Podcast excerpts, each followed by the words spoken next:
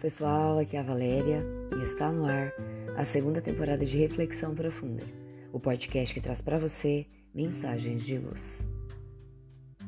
Não seja bonzinho. Inúmeras passagens do Evangelho conclamam os homens a amar seus semelhantes. Ocorre que ao amor são atribuídos inúmeros significados. Muitos afirmam cometer loucuras e crimes por força desse sentimento.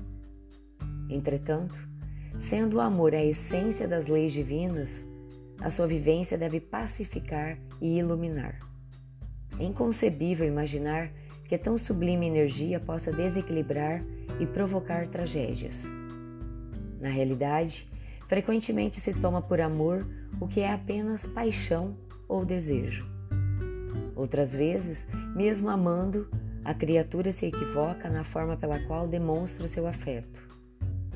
Um dos grandes erros que alguém pode cometer é pensar que amar o próximo significa realizar suas vontades e fantasias. Nessa linha, seria necessário agradar o seu ser amado, ser bonzinho com ele. Entretanto, o adjetivo bonzinho não é necessariamente elogioso. Jamais se diz de uma pessoa genuinamente boa que ela seja boazinha. Quando alguém se constitui em uma presença benfazeja no meio social, disse que ela é ótima pessoa, que tem um grande coração. Seria difícil ocorrer a alguém afirmar que Madre Teresa de Calcutá era boazinha.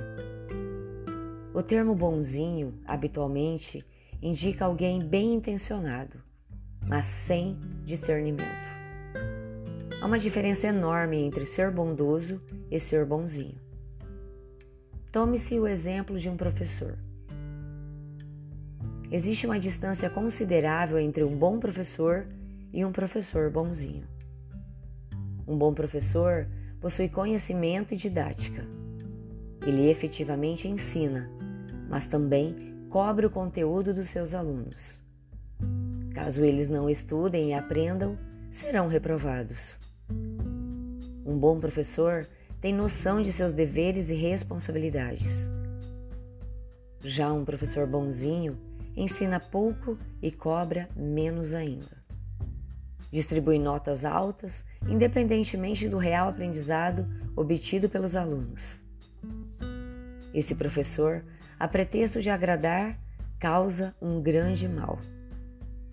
O conhecimento que ele não proporciona certamente fará falta aos seus pupilos no futuro. Outro exemplo de bondade sem discernimento é o da mãe, que se torna escrava dos filhos. Dá-lhes tudo na mão e faz com que vivam em sua casa como se fosse um motel. Assim agindo, habitua seus filhos a serem servidos. Entretanto, a vida não é um hotel de luxo. O dia a dia é composto de lutas e esforços que nos desafiam constantemente.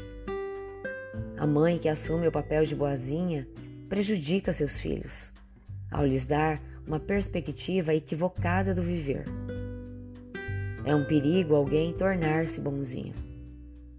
Esse gênero de bondade é piegas e equivocado, pois prejudica o ser amado. Devemos ser pessoas boas, na acepção da palavra. Manifestar afeto pelos que nos rodeiam, mas incentivando-os a cumprirem seus deveres. Orientar nossos amores para que sejam honrados e trabalhadores e assumam as consequências de seus atos.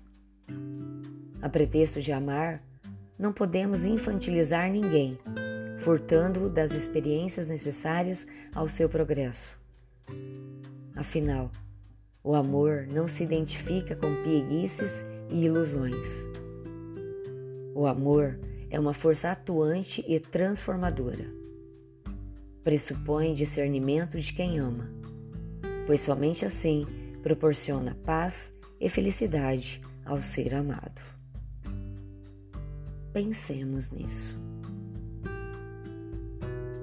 Fonte: site Momento Espírita. E assim, chegamos ao final de mais uma reflexão profunda. Gratidão pela sua companhia, grande abraço, fiquem com Deus e muita luz no caminho de vocês.